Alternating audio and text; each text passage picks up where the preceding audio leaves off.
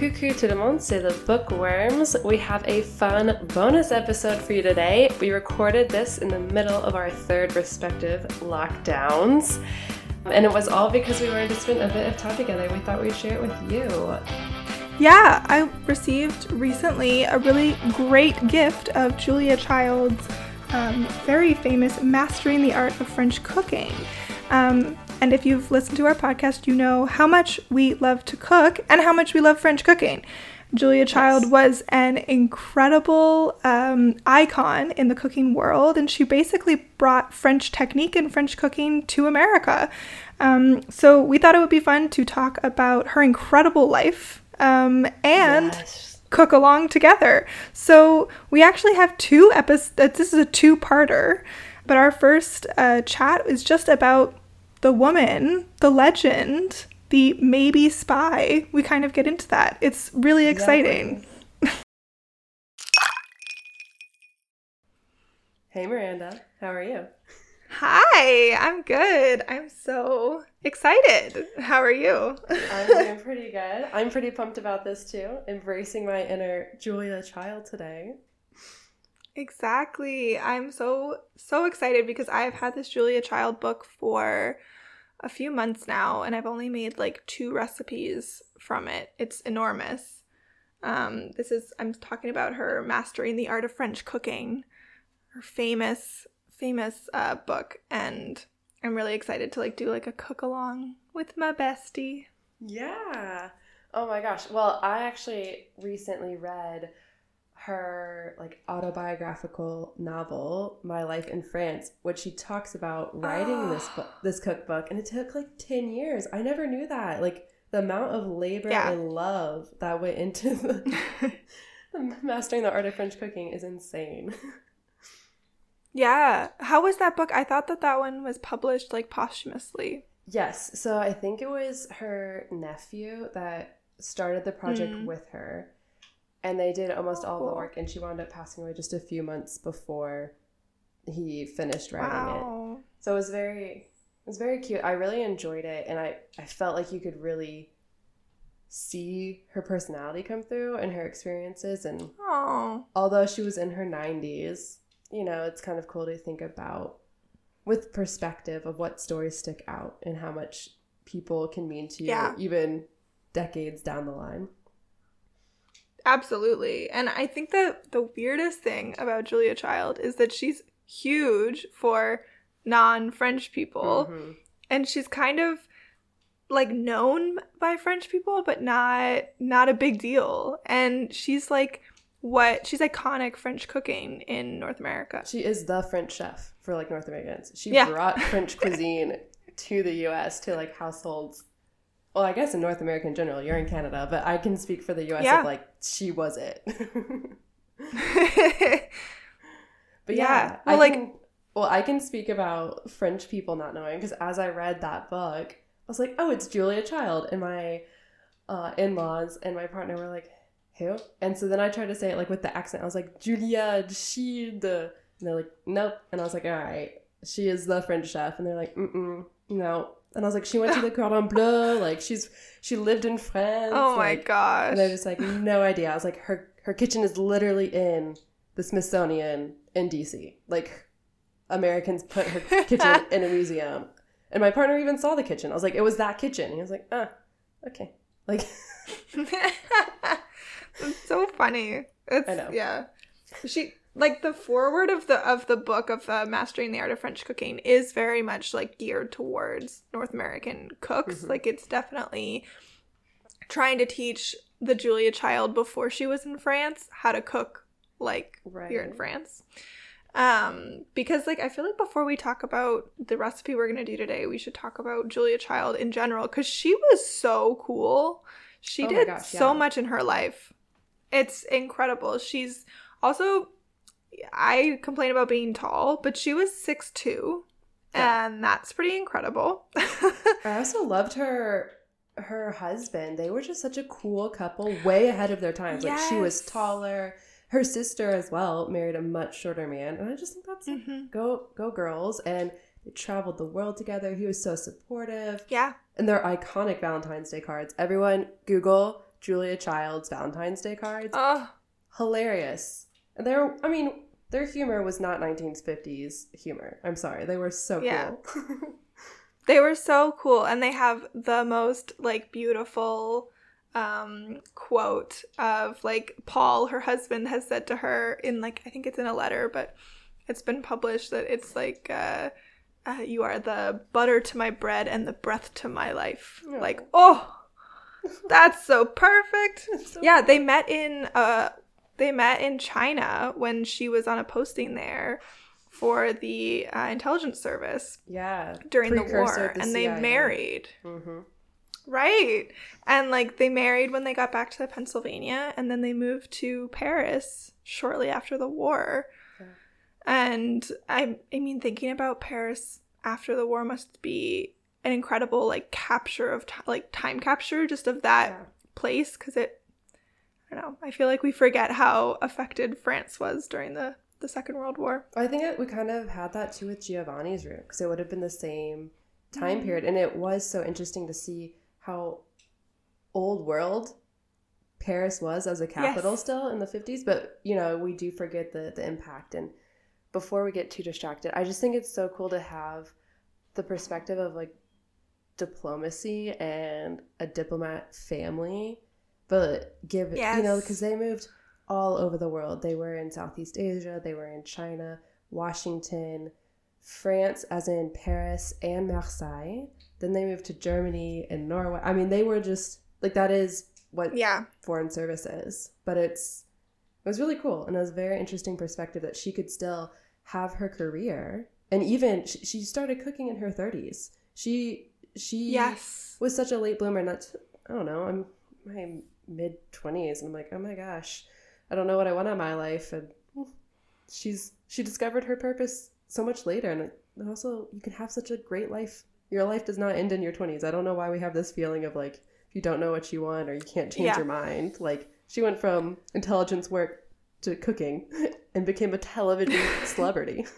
Right, exactly. And like to see someone who was born in like Pasadena, California, and then she went all over the world, like the the reach that she has and the life that she lives. I'm with you. It's very inspiring that she was older when she when even when she married, she was older. mm-hmm. And so she didn't find this until I don't know, later, which is good. And she was, it it makes What seven, it- eight years younger than her husband too? So you know yes. it was cool. Very different from what you normally hear about 50s housewives and stuff. Yes, absolutely.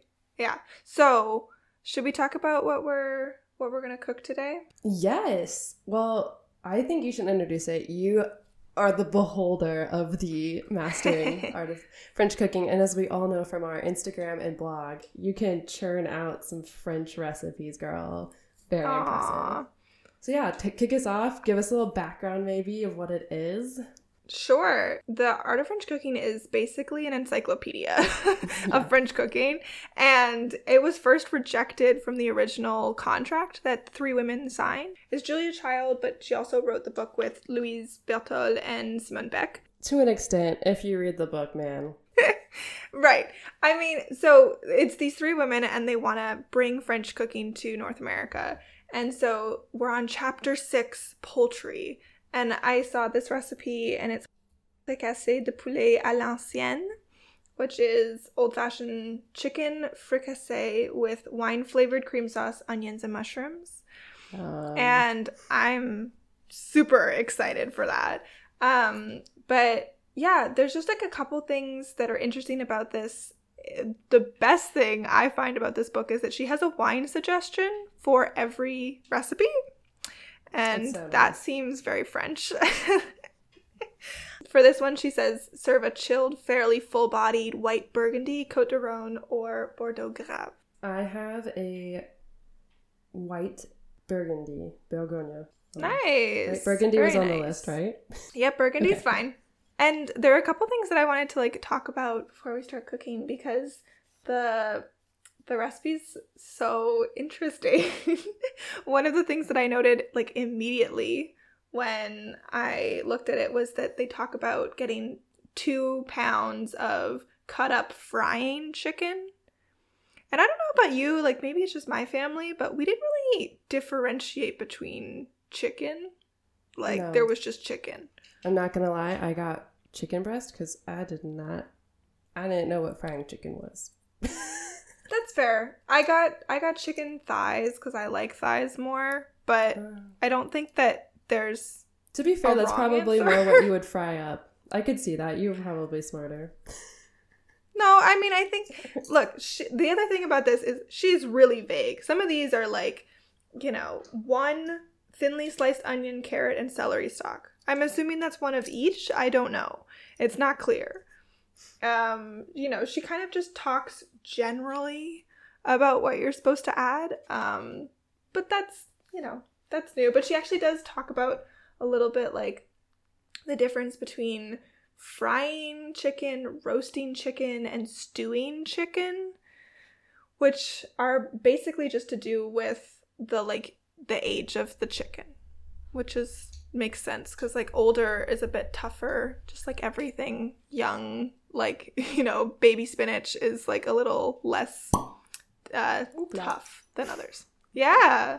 Okay, so back to this chicken because I find it very interesting. How are we supposed to know the age of the chicken? Like, is this normal in Canada? I remember when I was in France that they talked about the difference between like chapon and poulet, and that there was like there was poulet and then there was a chapon, which I think So is a like chapon is a castrated cock. Like it's a castrated male okay, rooster. huh? So Okay, that doesn't help. Um, I do know that. I just remember there being different things that people talked about in like they differentiated, but now I don't remember any of it. Well, as the current resident, maybe I'm not in the right circles or like not high enough in the gastronomy world because I don't know. I did not see. It's just different- chicken? It was just chicken. I mean, various different types. And like to be fair, like even at the grocery store, I mean, you can get horse meat, you can get every type of giblets and Yeah, most animals that you wouldn't see in the U.S. We have just Yes. at any grocery local grocery store. You don't even have to go to a specialty shop. Yeah. Okay. Well, anyway, she she talks about younger chickens like shouldn't really be used in the frying chicken because it's so soft and tender that it'll dry out and become stringy. Mm. And that like older chickens need longer cooking. So like simmering is kind of perfect. And that's all included in the description of the recipe. So you're actually like learning as Yeah. you cook. Yeah, so it's before every sort of like sub chapter. So there's a whole mm. chapter on on poultry, but we're into the fricassee, which she just she talks about how a fricassee, a saute, and a stew are different. So, do you know how they're different? I feel like a stew takes a long time. Like that's tougher meats, and you let it you let it like absorb it. Like to me, like beef stew is like something you put in a crock pot for Right. hours, or like beef bourguignon for me is like some, you get like the Yeah. jaw of the you know you really need it to like soak up that wine to to be able to cut it. Right. Yeah. So what she talks about is that like a saute is not really liquid based. Like you add cream to it or you finish it, but it's not really like braised. Um, there's not a ton of liquid. And she said a stew, you would add like a lot of liquid because over those hours it's gonna break down. And she said a fricassee is somewhere in between the two. So you Oh, you sort of so that's why we add- still add like for example we're adding right like we're adding wine we're gonna add chicken stock um, and we're finally gonna add cream it's not enough that it's gonna boil down over ma- many hours Mhm. like this recipe is really should only take us like 45 minutes Okay. Well, that's very interesting. I did not know the difference between sauté, fricassé, and stew. yeah it's interesting i was gonna ask you did you have any trouble finding any of the uh, ingredients for this recipe there are quite a few uh, ingredients but actually they, they seem pretty straightforward So, I would say celery stalk is a little bit harder to find in France, which is so funny because to me that is celery. We always have stocks. That's what we put it in tuna salad, we put in chicken salad, you eat it with peanut butter, like and it's so interesting because one time I was like, we need celery for this recipe, and my partner brings back like root celery because that's what celery is in French, it's like celery, It's the same word. Right. It's the same thing. It's just a different part of like the vegetable. Right. And I think we would we would call that celeriac, right? Yeah, I think so. But it was just so funny. or celery root. Yeah. Because we had two different ideas and like they smell the same. But so like now I know where to look for the actual branch, like celery branché here in France. Oh, Okay. Perfect. And I did get the like bouquet garni that's like already done. It's super easy to find, and I feel like that might not be the case outside of France.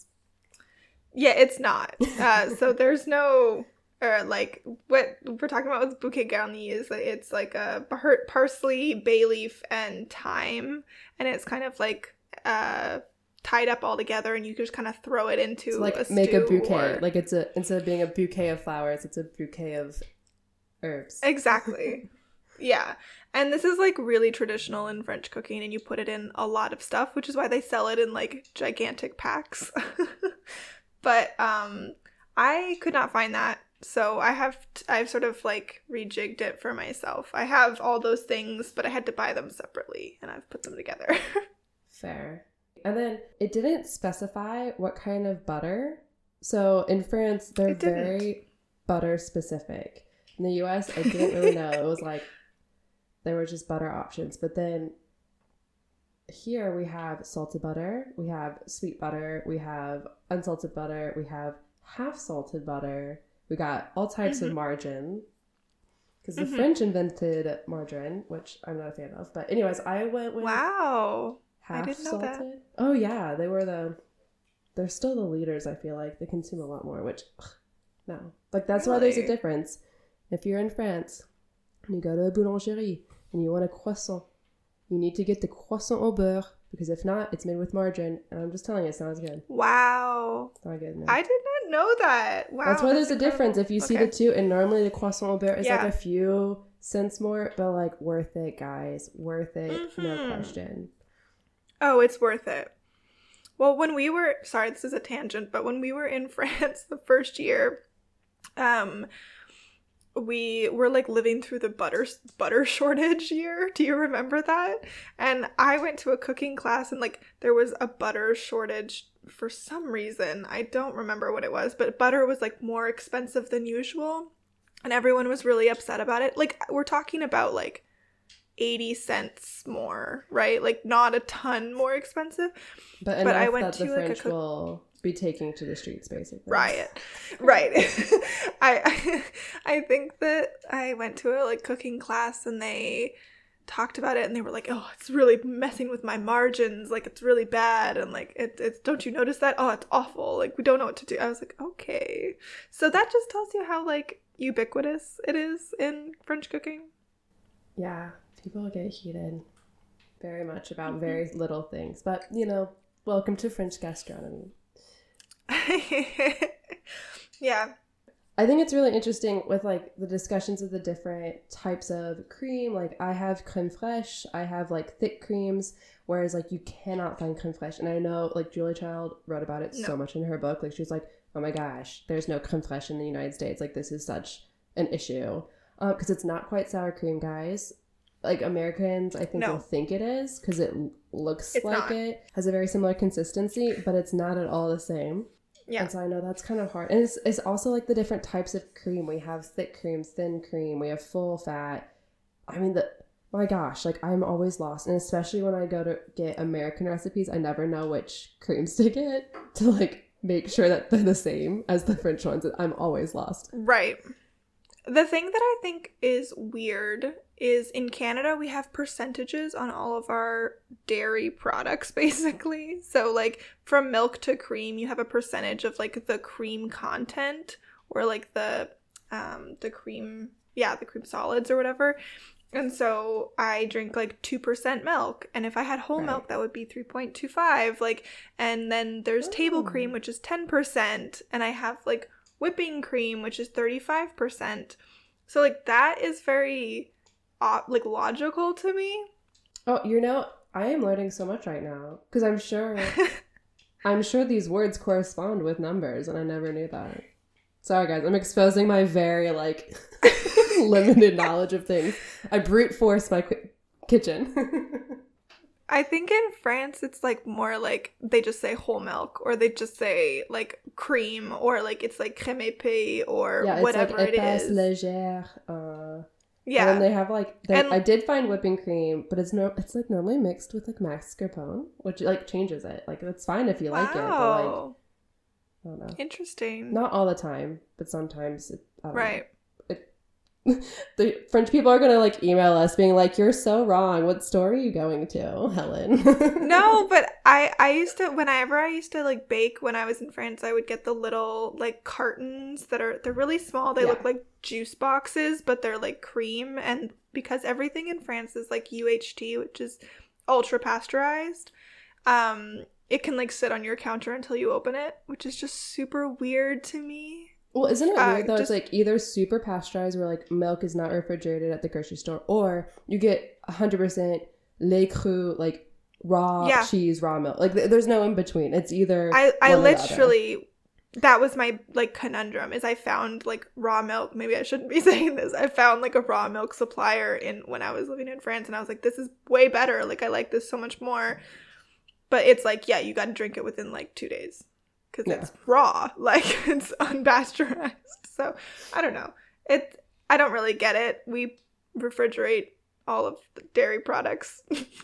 in but, in our household, we refrigerate our eggs, even though they're not sold in the refrigerator aisle. We just we it's a habit. Both of us have actually. That's he a big deal. It, I grew up with it, and it's not required because they don't wash them. So in a the bleached yeah. white eggs, that's what they are. They're bleached. That's why they're white, and that takes off this film that actually protects the eggs yeah. that that's why we have to refrigerate. That's why they're stored in the refrigerated section in the grocery stores. And if they're not bleached therefore brown or blue or pink you know we have a yeah. variety of egg colors depending on where and when. Then you don't need to because it has that protective film but i don't know we do you can and we do. Yeah. No that was like a big deal. I remember like looking for eggs and being like why are the eggs not next to the butter? What the hell is going on? Turn the corner. There are eggs on a shelf. I'm like, what the heck is happening? Right next to the milk. That and was like, the biggest confusion. so weird. So weird. And like and I in in Canada it's like widely understood that you reg like you refrigerate your eggs. However, as a baker, I use a lot of like room temp eggs, so I will sometimes have like two or three eggs on the counter but like that's usually if I know I'm going to be cooking and I need them to be at room temperature cuz like room temperature ingredients is really important for things not splitting. Um but yeah, I remember a lot of my co- there were some colleagues though, like it's definitely not a all of France doesn't refrigerate their eggs. Like there are people who refrigerate their eggs. I had colleagues who did and then colleagues who swore that you didn't yeah. need to and you shouldn't. Yeah, so, see, like that's who knows. That's I'm like happy. It's not an argument because my partner grew up like that, so his family is in the contingent right. of.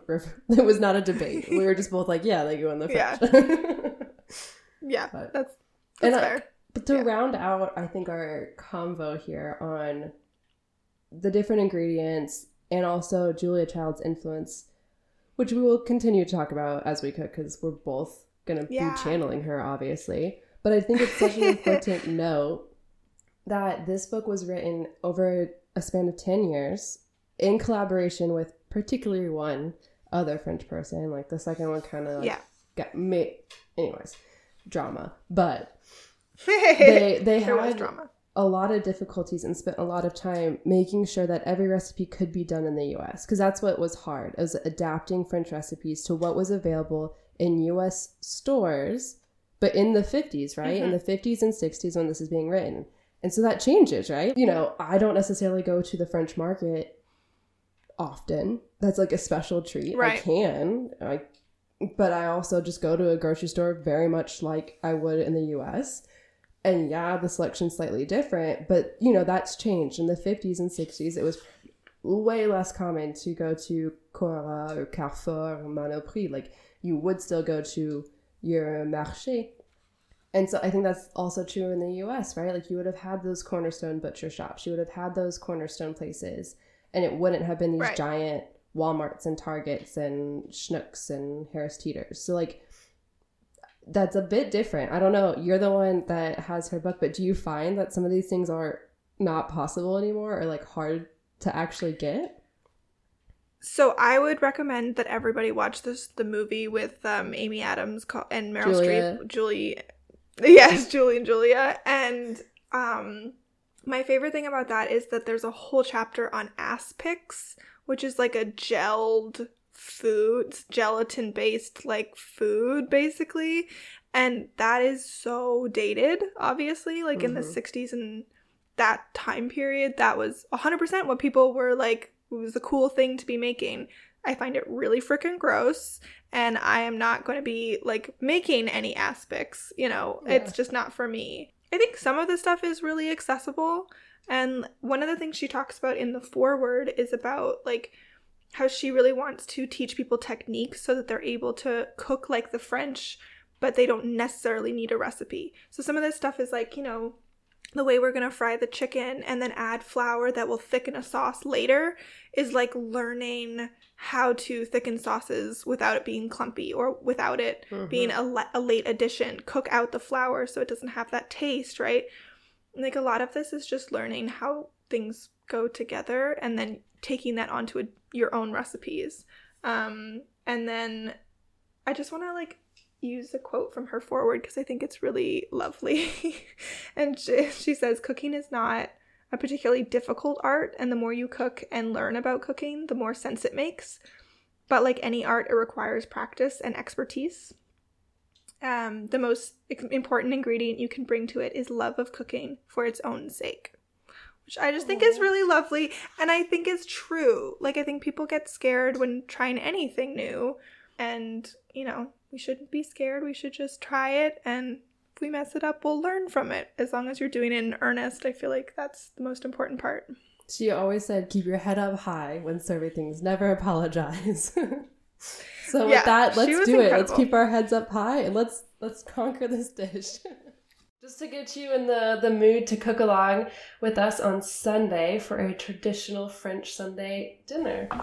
Yes, so we decided to do a fricassé poulet à l'ancienne, or as she writes in the book, old fashioned chicken fricassé with wine flavored cream sauce, onions, and mushrooms. Mm. So we will have. is watering. we will have the ingredients on our blog and the entire recipe for you. But in general, what you're going to need is frying chicken. We talk about that. Don't know what that is. You need chicken. You need onions, butter, you need celery, you need carrot, you need lots of salt, and you need chicken stock. And of course, wine. We can't have of course. anything without wine. Uh, Julia. French wine, of course. Julia suggests a fairly full bodied Burgundy, Cote de Rhone, or Bordeaux Grave. So take this as your note to grab some wine. At your local grocer this week and get cooking with us. All right. Oh, don't forget there's eggs and cream as well, right? Yes, there are. Right. Yeah, I was gonna say this fricassee with the sauce is just so good. The sauce is delicious. Yep, there is onions, uh, mushrooms, egg yolks, whipping cream, and a, she mentions you will need a wire whisk as well. There was some whisking involved. I'm pretty sure she said whip. Didn't we have a discussion? you are correct. She said whip. You're right. I'm so sorry. I got that wrong. Anyway. How could we forget? Well, come chat, drink a glass of your favorite French white wine or non-French if you're just not feeling it. But we'll we'll be there and we're so excited to share this experience with you. A bientôt. A bientôt.